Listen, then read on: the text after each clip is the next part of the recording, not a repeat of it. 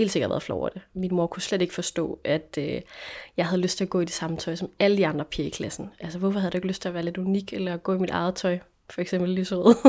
øh, men jeg tror bare, som ældre fandt jeg ud af, at jeg sagde bare til mor, prøv at tænke på, at jeg skilte mig jo så meget ud allerede i forvejen. Jeg kom der med et, altså en computer på et rullebord ind i klassen og skældte mig jo mega meget ud. Jeg skulle have ekstra undervisning, der så nogle gange lærer ved siden af mig. Så på den måde er man jo lidt sådan flov over det. Du lytter til spejlet. Tusind portrætter. En generation. Jeg hedder Sara Fondo.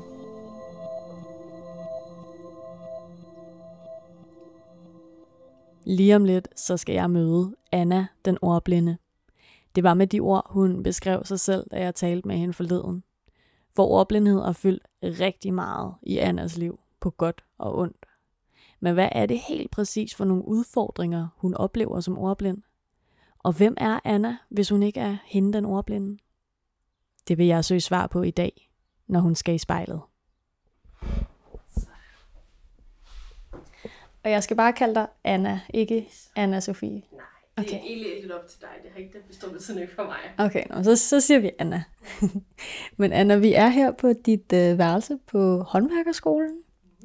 Og øhm, ja, kan du ikke måske starte med at øh, beskrive, hvordan ser her ud? Øh, det er lyserødt. øh, lyserød er min yndlingsfarve, og det er virkelig noget, der gør mig mega glad. Så derfor har jeg valgt at indrette det efter noget, der gør mig glad. Øh, jeg bor jo sammen med min mand derhjemme i Odense, og der er ikke så meget lyserødt. Jeg har fået lidt sned ind i soveværelset, men ellers er det ikke øh, noget, der sådan må karakterisere værelset. Så det her, det er mit lyserøde værelse. Og jeg bliver også kaldt den lyserøde pige her på håndværkerskolehjemmet. så det er meget sjovt. Der er lidt øh, billeder af veninder og min mand og familie, fordi de er jo også med mig herovre. Og øh, så er der lidt orden og hygge, lidt øh, elektriske lys og kasser, så jeg har styr på mine ting. Det kan jeg meget godt lide. Og du siger, at du bliver kaldt for den lyserøde pige. Altså sådan, hvorfor, øh, hvorfor er lyserød en så nice farve? Øhm, det er bare, det er sådan lidt den der prinsessedrøm, tror jeg, helt fra man var lille. Altid godt kunne lide Barbie og lyserøde ting. Jeg tror bare, jeg har fundet ud af som 28-årig, at det kommer sgu stadigvæk lige så glad, som da jeg var lille. Det er bare en happy farve og en piget farve, og også en farve, som måske gør, at man bliver lidt lagt mærke til, og det har jeg heller ikke noget med. Ja. Det kan du godt lide? Ja, det, det gør ikke noget. Jeg har måske fundet ud af her på de senere år, at det er faktisk også okay nogle gange at blive lagt mærke til. Det er okay at skille sig ud. Og Anna, jeg, jeg fandt jo dig på Instagram og skrev til dig derinde, og din profil, den er jo altså smækket med lækre, glade farver. Hvad fortæller det om dig? Jeg tror, det fortæller mig meget det der, at jeg er den her positive, glade person, som ikke øh, ser øh, negativ på at være så farverig. Altså jeg ser mere positivt på det, øh, fordi jeg bliver glad af det. Det vil også sige, det selv er noget, jeg er blevet inspireret af via Instagram af andre, og har bare set, okay, hvis de kan gøre det, så kan jeg jo også gøre det. Øh, også det der med at rydde op i sin Instagram, fjerne alt det negative derfra, hvis der er noget, der gør dig træls, eller du bliver sur over at se noget. Så i stedet for at blive ved med at kigge på det, så fjern det, slet det videre, så gør noget andet, der gør dig glad. Følg nogen, der har lige så mange farver som en selv, eller nogen, der går op lige så meget kage som en selv. Altså det, så bliver man mere glad. Så jeg vil da håbe, at, min, at dem, der følger mig, også bliver glade af de farver, jeg, jeg vælger, og, og det positivitet, jeg prøver at sprede derinde. Men Anna, det, der skal ske i dag, det er jo faktisk, at, øh, at du skal i spejlet. Så vi har, vi har lavet et lille setup her. Vi har øh, noget vand, og der er nogle øh, sådan æble. Jeg skulle, jeg skulle til at sige æbleskiver, men øh, et, et, et æble, der er skåret ud.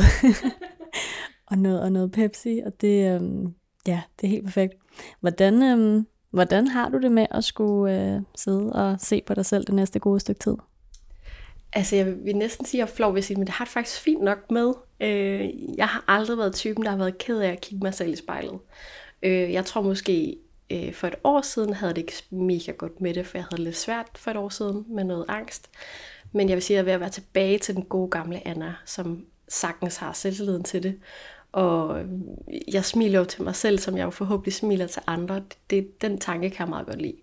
Øh, og så er jeg opvokset med en mor, der har altid sagt, at man skal elske sit eget spejlbillede. Det er meget vigtigt at elske sig selv og passe på sig selv. Og det er jo en del af det, at man accepterer, at man er den, man er. Så, så for mig, så er det faktisk ikke så angstprovokerende at skulle sidde og kigge i et spejl. Jeg kan faktisk godt lide det. Og det tror jeg, der er nogen, der synes, er meget mærkeligt. Men det er jeg ligeglad med. Jeg hedder Anna, og jeg ser mig selv i spejlet.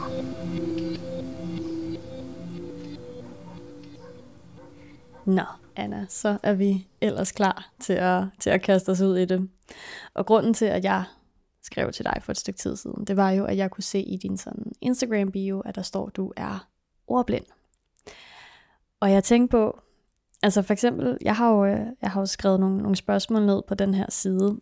Når du ser på dem, altså kan du prøve at beskrive, hvordan oplever du det som ordblind? Først og fremmest, så vil jeg faktisk sige det lidt uoverskueligt, når jeg lige kigger på det, så tænker jeg, ej, vil du ikke bare læse det for mig, tænker jeg. Øh, når jeg så kigger nærmere, så kan jeg faktisk godt læse det meste. Men det, der trigger mig, det er faktisk, at det er din håndskrift. Ikke fordi du skriver, du skriver faktisk rigtig pænt, men jeg har jo i forvejen svært ved at kende ordene, og jeg er meget billedmæssig, så jeg genkender det jo. Så det er jo rigtig vigtigt for mig, at det står sådan ret, ret korrekt, kan man sige. Så på den måde, så trigger det lidt. Øh, men jeg kan stort set læse det hele. Jeg skulle nok bare bruge dobbelt så lang tid som andre på det. Okay. Jamen, altså, jeg skriver som en femårig dreng, så det, jeg har bestemt ikke en, en pæn håndskrift. men, øhm, men, ja, men jeg har noteret altså i mine, i mine noter fra, fra vores tidligere samtale, at du, du sagde, jeg definerer mig selv som Anna, den ordblinde. Og når du, sådan, når du nu kan se på dig selv ind i spejlet der, altså hvem er hun så? Jeg tror, hun er ved at vokse ud af sin øh, ordblinde skal. Altså, det skal ikke definere mig mere fuldt ud. Det må godt være en del af mig, for det vil det altid være jeg vokser ikke fra det. Det kan man godt, hvis man virkelig, virkelig øver sig, så kan man faktisk blive så dygtig, at man ikke er ordblind mere stort set. Øh, det tror jeg aldrig, jeg bliver. Jeg tror altid, det vil være en stor del af mig. Øh, men jeg kunne godt tænke mig at blive defineret på en anden måde. For eksempel hende den lyserøde pige, eller hende influenceren, der er bare blomster og positiv på Instagram. Det vil også godt definere mig noget mere. Øh, men jeg vil jeg tror, at det, jeg godt kan lide ved det, definerer mig, eller har defineret mig meget, det er det der med, at jeg er åben omkring det øh, og forhåbentlig, at man kan være lidt et forbillede for andre. Øh, for jeg bliver faktisk rigtig ærgerlig på andres vegne, som er flov over det. For det er jo ikke noget, man skal være flov over. Øh, det kommer man i hvert fald ikke særlig langt med som ordblind. Så jeg kan godt lide, at det definerer mig på den måde, at jeg forhåbentlig virker stærk og selvsikker, når jeg siger det. Og jeg får faktisk rigtig tit positive henvendelser på det, når jeg fortæller om det øh, til andre. At, hov, du skal lige vide, at jeg er faktisk ordblind, men øh, nu gør vi lige sådan og sådan. Og nu siger du, at du ligesom gerne vil, vil hjælpe andre til ikke at være flov over det. Er det noget, du sådan, altså selv har oplevet at være flov over det? Jeg tror, hvis man går helt tilbage til folkeskolen, ja, så har jeg nok været flov over det. Øh, og det er jo fordi, man er så ung og naiv. Man ved jo ikke rigtigt, hvad, hvad det definerer i, i den alder. Øh, man har nok bare fået det videre af mor og far. Det var i hvert fald sådan, jeg opfattede at de sagde til mig, du, du er noget, der hedder ordblind, du har svært ved at læse og stave. Og jeg sådan, ja, jeg synes, det er enormt svært det her i skolen, men jeg hyggede mig jo heldigvis på den sociale niveau, som gjorde, at jeg altid har haft det godt i folkeskolen. Øh, jeg har heldigvis ikke været et mobbe, mobbeoffer, øh, som andre ordblinde desværre oplever, men... Øh, jeg har helt sikkert været flov over det. Min mor kunne slet ikke forstå, at øh, jeg havde lyst til at gå i det samme tøj som alle de andre piger i klassen. Altså, hvorfor havde du ikke lyst til at være lidt unik, eller gå i mit eget tøj? For eksempel lyserød. øh, men jeg tror bare, som ældre fandt jeg ud af, at jeg sagde bare til mor, prøv at tænke på, at jeg skilte mig jo så meget ud allerede i forvejen. Jeg kom der med et, altså en computer på et rullebord inde i klassen og skældte mig jo mega meget ud. Jeg skulle have ekstra undervisning, der sad nogle gange lærer ved siden af mig. Så på den måde er man jo lidt sådan flov over det. Som voksen kan jeg godt blive flov, hvis det er, jeg føler, at jeg er til besvær. Øhm, og det kan man nogle gange godt føle, hvis man ikke er lige så tilgængelig som andre på ens arbejdsmarked eller øh, i sociale grupper. Altså hvis folk øh, sådan, kan du ikke lige øh, bare lige svare på den der mail, eller kan du ikke lige bare booke et bord, eller kan du ikke lige finde det der på hjemmesiden? Og det kan jeg ikke bare lige. Så det skal jeg ligesom have andre til, og jeg skal lige huske at minde mig om, at oh, jamen, hvis jeg skal gøre det, så skal du bare lige regne med, at det tager lidt længere tid, eller at det gør jeg ikke lige på samme måde, som du vil gøre. Jeg gør det lidt på min egen måde. Og hvordan, øh, hvordan er den måde? ja, øh, mit indtryk er, at som ordblind, så gør man tingene på sin egen måde, fordi, og det kommer sig af den teori, at hvis jeg skal skrive en tekst, og der er et ord, jeg ikke kan, så laver jeg hele min sætning om, fordi så skal jeg jo finde en anden måde at formulere den tekst, jeg gerne vil.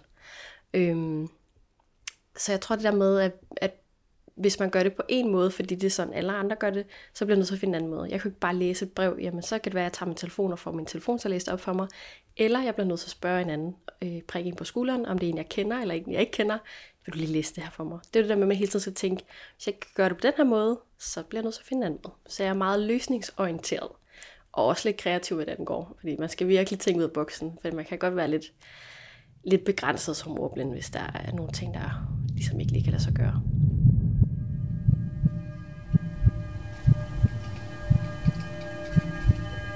Jeg er ordblind, og jeg hedder Anna.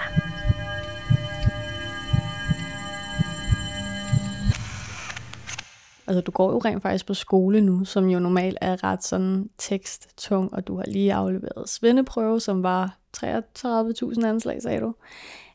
Hvor stor en udfordring har det været som ordblind?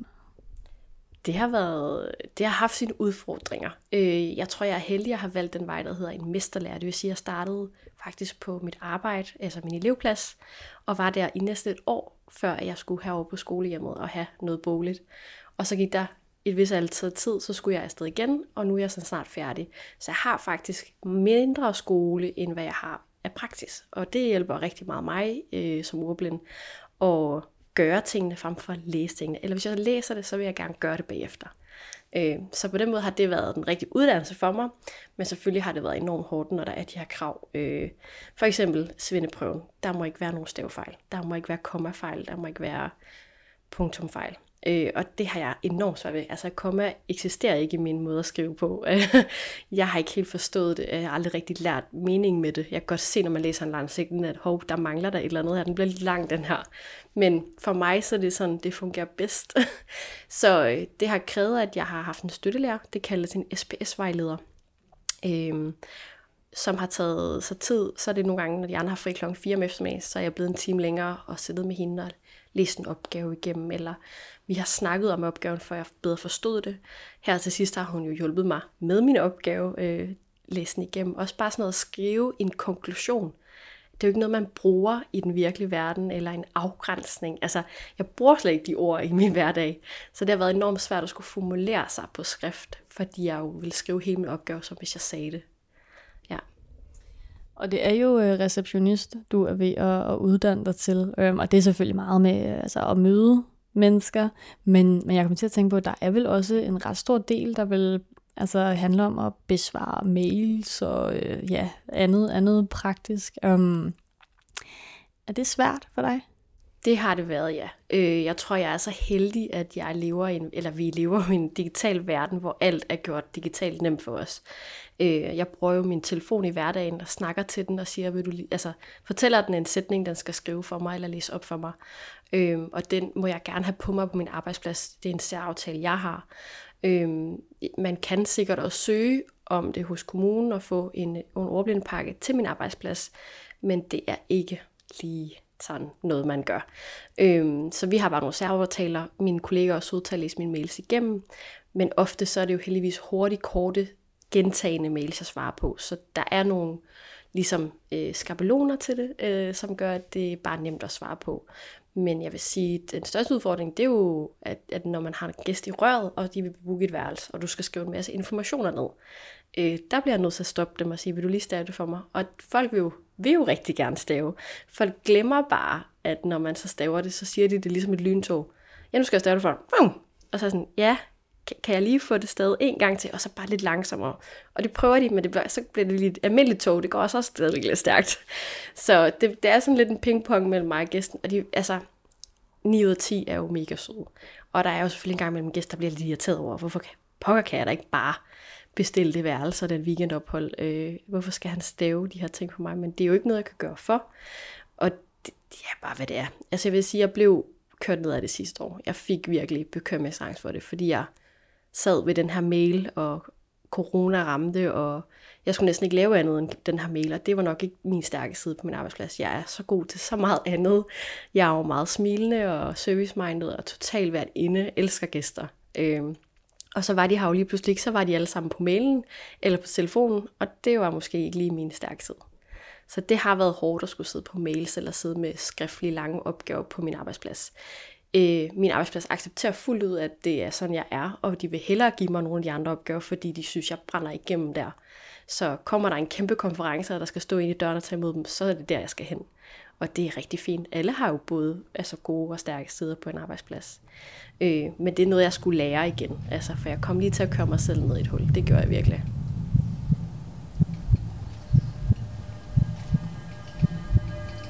Jeg kigger mig selv i spejlet, og jeg hedder Anna.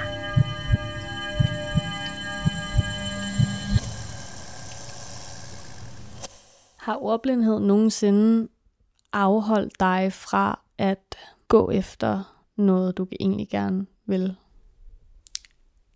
Ja, det, det dels har den jo en gang imellem. Øh, jeg vil sige, at folkeskolen tænkte jeg ikke, jeg skulle noget vildt, eller uddannelsesmæssigt. Jeg var bare glad for, hvis jeg fik et arbejde. Øh, man har ikke så store øh, hvad hedder det, drømme og forhåbninger for sig selv som ordblind, tror jeg. Og det ved jeg, at der er nogle andre, der kan ikke genkende til. Øh, fordi det er så, øh, hvad, hvad skal man sige, det er så uhåndgribeligt, når man er ordblind og går i folkeskolen, og alt bare handler om karakterer og den der, man også får, når man har, går i skole, hvor man skal være aktiv, jeg kan ikke huske, hvad det hedder. øh, man får sådan noget standpunktskarakter, der var den. øh, det går folk så meget op i, at det er blevet så hypet, øh, så der kan jeg godt forstå, at de bare tænker, fuck, det kommer, vi, det kommer jeg ikke igennem det her. Jeg kommer ikke til at få en uddannelse. Øhm, så jeg var da helt sikker på, at jeg skulle da aldrig have en gymnasial uddannelse. Jeg skulle aldrig på universitetet. For det havde jeg forståelsen af, at det var bare bøger, bøger, bøger. Øhm, så ja, helt selvfølgelig ender jeg ved en, en, hvad sådan en, der skal hjælpe mig videre, en socialrådgiver, tror jeg det må være, som skulle hjælpe mig videre, øh, og så spurgte hun mig, hvad er din største drøm? Så jamen, det er da at blive student. Hvorfor gør du så ikke det? Jamen det kan jeg jo ikke, jeg er ordblind. Øh, så ser hun, der var lige startet et ordbindhold på VUC i Odense, om jeg ikke kunne tænke mig at prøve det noget helt nyt, jeg aldrig prøvet det før. Det ville tage tre år, og de ville tage alle, øh, altså de ville tage højde for alt det her med ordblindhed. Og det vil jeg mega gerne. Så jeg har faktisk fået studentereksamen, selvom jeg ikke havde regnet med det. Og så ja, den har nok holdt en tilbage. Jeg tror, der er nogle ting, jeg ikke gør til hverdag, fordi jeg tænker, ah, det kan jeg ikke, eller det er ikke så god til. Det er måske også derfor, jeg ikke har prøvet at lave det her Instagram før nu. Også holdt mig lidt tilbage. Det kan jeg jo ikke, jeg er ordblind. Men øh, det, skal ikke holde, det skal ikke holde en tilbage, vil jeg sige. Men det kommer nok ubevidst til at gøre en gang imellem. Hvor stor en sejr var det så at gennemføre HF? Øh, indtil videre den største sejr. Næste sejr, det er helt sikkert det her, øh, når jeg er færdig om lidt. Kæmpe, kæmpe sejr at få en uddannelse. Kæmpe sejr at komme igennem noget. Jeg været, øh, det var to-tre år på HF, øh, og jeg bestod kun halvdelen af mine eksamener. Altså det var bare 0-0, eller fik en enkelt gang minus 3, selvom jeg faktisk var mødt op, men jeg kunne ikke engang stave mit egen navn den dag, for jeg var så nervøs, altså i matematikeksamen. Øhm, så der har været mange 0-0 eller 0-2, og det er, det er helt okay. Altså 0-2 og 4, så er man bestået. så det er okay for mig, og jeg stræber sjældent efter meget mere end det. Men øh, jo, HF indtil videre er den største, jeg har sådan accomplished. og det her, det bliver det næste. Det bliver min voksenuddannelse, det her. Hvilken betydning tror du, at din holdning til ordblindhed har haft for, hvor du er i dag? Uh, jeg tror, den har haft ret så stor betydning. Øh, men jeg tror ikke, min holdning kommer helt fra mig selv. Jeg tror også, det er en holdning, mine forældre har plantet lidt på mig, at for altid vokset op, min mor der har sagt til mig, at du kan, du kan, hvad du vil, Anna. Hvis du virkelig vil det, så kan du også godt. Okay. Og så har jeg jo accepteret nogle gange, at hvis det ikke kunne lade sig gøre, så har det været, fordi jeg ikke ville det nok. men, men jo, man kan, hvad man vil, og den, den opbakning har jeg fået hjemmefra. Altså, der, jeg tror ikke, jeg har sagt noget derhjemme, jeg ville, som de ikke har bakket mig op i. Uh, det jeg skulle bare gøre, hvad der gjorde mig glad. Uh, om det så var at stå nede i Netto, eller arbejde på McDonald's, eller arbejde i en spøfhus, som jeg jo har gjort, og været sindssygt glad for. Uh, så skulle jeg bare gøre det du fortalte mig netop, at, at det, var, øh, det, var en, det var en lang proces, det var, og det var netop din mor, der sådan var øh, bestand. Ikke? Mm-hmm. Um, kan, du, kan du prøve at tage mig med tilbage til den gang? Altså, hvordan foregik det? Jeg husker jo ikke så meget. Det er jo mest, hvad jeg har fået fortalt, for det var jo nede i anden, tredje klasse. Min mor har, har skulle kæmpe en bagkamp i folkeskolen øh, for mig. Og øh, jeg er jo fra, jeg er fra overgang 92, så jeg har jo gået i skolen i, i slut 90'erne, start 0'erne. Og der var man nok ikke så klar og bevidst og havde nok redskaber til det her med ordblinde og folk, der ikke kunne det samme som andre i klassen. Så min mor skulle virkelig i de små klasser kæmpe for at få noget hjælp til mig, fordi man bare troede, jeg var bagud, eller at jeg bare var dum måske, øh, men ikke accepterede, at der var faktisk noget mere bagved det. Øh, og der tror jeg, at min mor har noget pædagogisk i sig, som bare har vidst, at der var altså noget andet her, der spillede ind. Øh, og så ligger det også i familien. Altså jeg har tror jeg både en, øh, en mormor, der har været det, en onkel, og min far har også haft lidt af det. Så, så det, det var ikke altså ukendt for min familie. Og så var det jo bare, man ved jo også bare, jo før man får hjælp, jo bedre er det. Så, så det har været en bagkamp. Hun var decideret oppe på inspektørens kontor og hammer, bord, øh, hammer sin hånd ned i bordet og siger, nu tager I jer fandme sammen og giver min datter noget hjælp. Altså, det kan ikke passe, at hun bare skal sidde og, og være her og ikke få noget ud af det. Og hvordan ser den her ekstra hjælp sådan helt præcis ud? Jeg ved, du havde et form for altså, kateter, du skulle ind og sætte op, før alle de andre kom. Med... Ja, sådan da jeg kom op i de der øh, klasser, 6. og 7. klasse, der fik jeg min egen computer, og det kalder man, i dag det kalder man nok mere for en IT-rygsæk. Men dengang jeg gik i folkeskolen, der øh, skulle det her, den her bærbare computer med alle de her hjælpemidler, både printer og scanner og scannerpin, det skulle låses ind i et skab, fordi det kunne blive stjålet op i skolen. Øh, og så skulle jeg altså køre med det her skab på hjul, et ret stort skab. Øh, og så hver gang frikvarteret var over, så skulle jeg ligesom være kommet ind før tid, for jeg skulle starte hele den her computer op og sætte den i opladeren og sætte printeren til. Øh, og det var også vigtigt, at min lærer var forberedt, hvis vi fik nogle lange tekster, som ikke var på computeren, så skulle jeg have mulighed for at scanne dem ind, eller de skulle have gjort det på forhånd, så jeg kunne få det læst op. Øh, og det var de ikke særlig gode til. Det var jo stadigvæk nyt dengang, selvom vi var med, så var det, det var, ja, jeg fik ikke sådan vildt meget fagligt ud af folkeskolen. Jeg kunne godt lide at være der socialt, men øh, fagligt, der, der var ikke så meget hjælp at hente. Så det var afsted med mig på efterskole i 8., 9. og 10. klasse. Og der rykkede det. Jeg hedder Anna, jeg er ordblind, og jeg er stolt af det.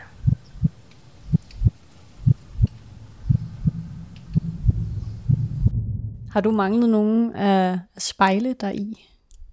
100 procent. Altså, hvis der havde stået en eller anden fantastisk øh, skuespiller, eller sangerinde, eller bare en eller anden, der var en lille smule kendt, og stod sagt til mig allerede på efterskolen, der i de der teenageår, hvor det hele bare var jeg, jeg kan ikke noget, jeg bliver ikke til noget. Der havde det været fantastisk at kunne se en anden, der kom ud og fortælle, nu skal du bare høre, du kan sagtens blive sådan noget. Jeg synes, vores efterskole var okay til at få fat i gamle elever, der kom ud og fortalte, at altså, jeg var de blevet øh, sekretær øh, på et advokatfirma, eller de var ledere et eller andet sted på en virksomhed. Altså, det var meget motiverende at høre, men det havde nok været fedt at have haft sådan en i de sociale medier, der havde været ligesom den, der havde gået forrest og sagt, nu skal I bare høre det har været pissehårdt i skolen og pissehårdt på folkeskolen. Men lige snart de kommer ud på arbejdsmarkedet, vis hvad du er til, fordi det, det er vi ret dygtige til vores ordblinde. Vi kan meget mere, end hvad vi selv går og tror. Det er bare svært at se, når man sidder i en skole, hvor alt det, man har svært ved, det er det, der er fokus på. Øhm, så det havde jeg helt sikkert haft brug for at have sådan en, ja, sådan en, man så op til rigtigt. Det er også svært at se op til en, der bare havde gået på skolen, eller en, der bare lige var forbi til et foredrag. Sådan en, en rigtig kendt en, man bare ikke kunne lade være med at tænke, jeg vil være ligesom dig, når jeg bliver stor. Og hvad er grunden til, at du har lyst til at, at stå frem med det og, og fortælle mig om det? Øh, det er fordi, jeg desværre har set det her med, at øh, unge ordblinde i dag har stået ligesom jeg selv, og haft de der tanker med, jeg kan ikke, eller jeg bliver heller ikke til noget, og Nå, jeg må bare nøjes med den her uddannelse, eller ja, man, man har svært ved at se det der lyset for enden af tunnelen, øh, og jeg vil gerne være en fortaler eller en af dem, der går forrest og siger, nu skal I bare høre, I kan fandme blive, hvad I vil. Man kan, hvad man vil, ligesom min mor har lært mig. Det vil jeg også gerne give videre. Øhm, og bare vise, at, at man skal ikke nøjes. Altså, det skal man virkelig ikke. Man skal tro mere på sig selv. Og så tror jeg, at man skal embrace virkelig, at der er nogle andre ting, vi er enormt gode til som ordblinde. Altså fordi vi har en anden måde at tænke på, eller en anden måde at løse vores problemer på. Det er ligesom vores hverdagskost. Øh, det er det måske ikke for andre almindelige mennesker. Det er noget andet, de kan. Og så er det bare at lyse det op og fokusere på det. Så det vil jeg enormt gerne. Jeg vil det meget mere, end jeg måske går og tror. Øhm, igen, så handler det jo også tit om tiden, og, og, og det har jo nok bare været en drøm, jeg længe har haft, at, øh, at det her med, det er det, der har hjulpet mig, mit positive sind og, og den store opbakning derhjemmefra. Det er jo heller ikke alle, der er heldige at have det. Det er virkelig vigtigt med et godt bagland eller gode venner, øh, der kan hjælpe en.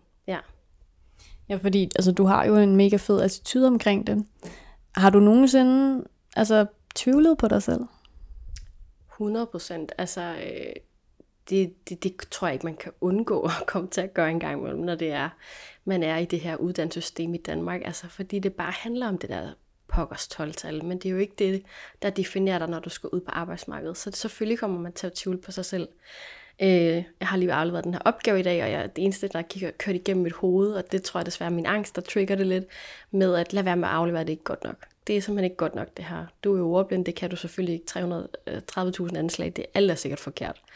Øhm, så selvfølgelig har jeg tvivlet på mig selv. Men jeg tror bare heldigvis, at øh, jeg har noget positivitet ind i mig, som overvinder det. Og måske også lidt sådan den der afslappethed omkring det, at hvad så, hvis jeg får fire, det skulle da bestået, og alt skal nok gå alligevel, og øh, når jeg kommer ud på arbejdsmarkedet, så er det jo heldigvis ikke den karakter, de kigger på, det er jo faktisk mere, hvad min arbejdsgiver fortæller dem. Og der ved jeg, at jeg er god, for det får jeg jo også heldigvis at vide. Så, så jo, man føler på sig selv, øh, og derfor er det også enormt vigtigt, at man lytter til, når andre siger, at det skal nok gå, eller jeg har faktisk været rigtig dygtig til et eller andet.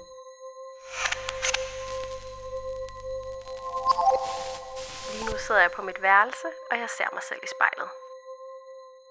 Men det er en ret fed erkendelse, fordi altså, og, altså også bare, det gælder jo også ud over overblindhed, men vi lever jo i sådan et præstationssamfund, hvor at, altså, man i hvert fald har en forestilling om, at man skal have 12 for at blive til noget. Hvordan er du kommet frem til den Anna, der ser sig selv i spejlet i dag?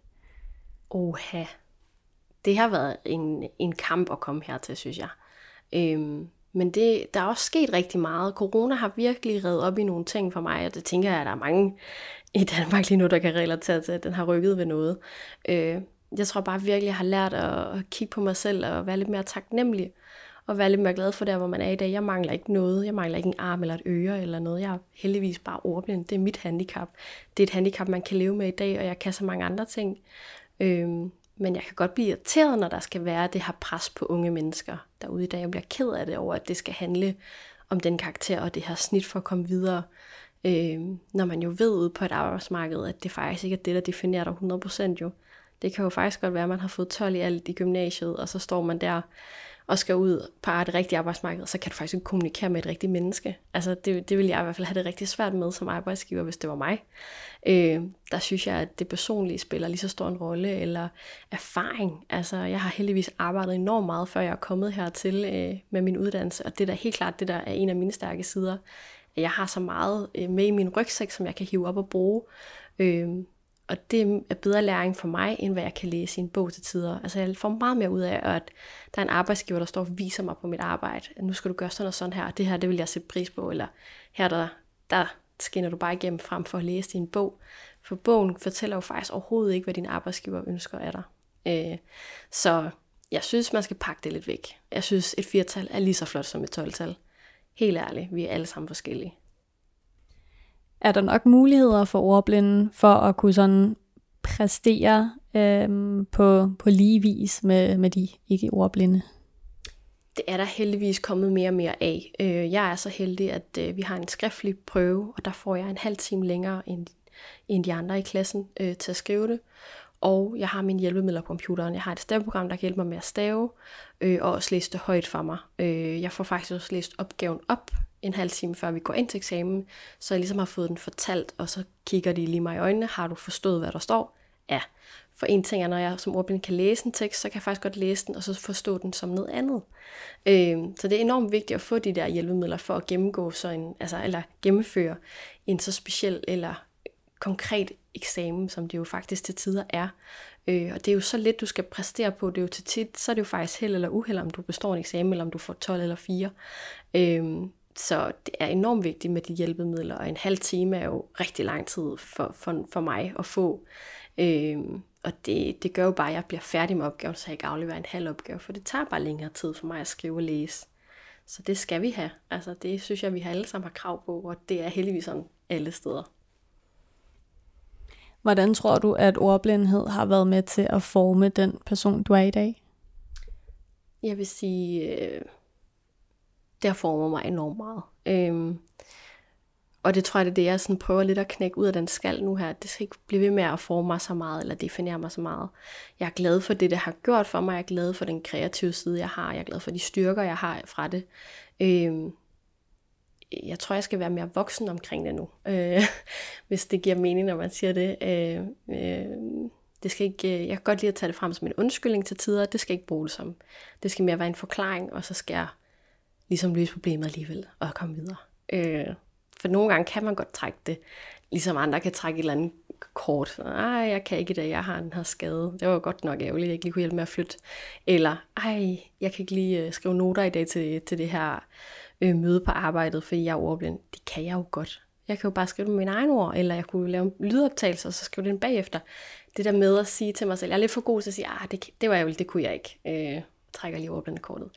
Øh, så jeg skal, være, jeg skal være voksen nu, jeg skal være, jeg skal stå ved, at det kan jeg godt. Og det er noget med ryggraden og noget med at hive sig selv en gang og sige, nu skal det ikke definere mig, det skal bare være en del af det. Det er bare en del af mig. Så hvis du ikke længere skal være Anna, den ordblinde, hvem skal du så være? Oha. Jamen, altså, jeg kunne jo godt tænke mig at være mor Anna en dag, eller hvor jeg er blevet kone og blevet en fru Stendal, det er jeg jo helt vildt stolt af. Øhm, og så kunne jeg også godt tænke mig at være hende influenzaen, eller hende på Instagram, hende den glade lyserøde pige. Det har jeg i hvert fald ikke noget mod.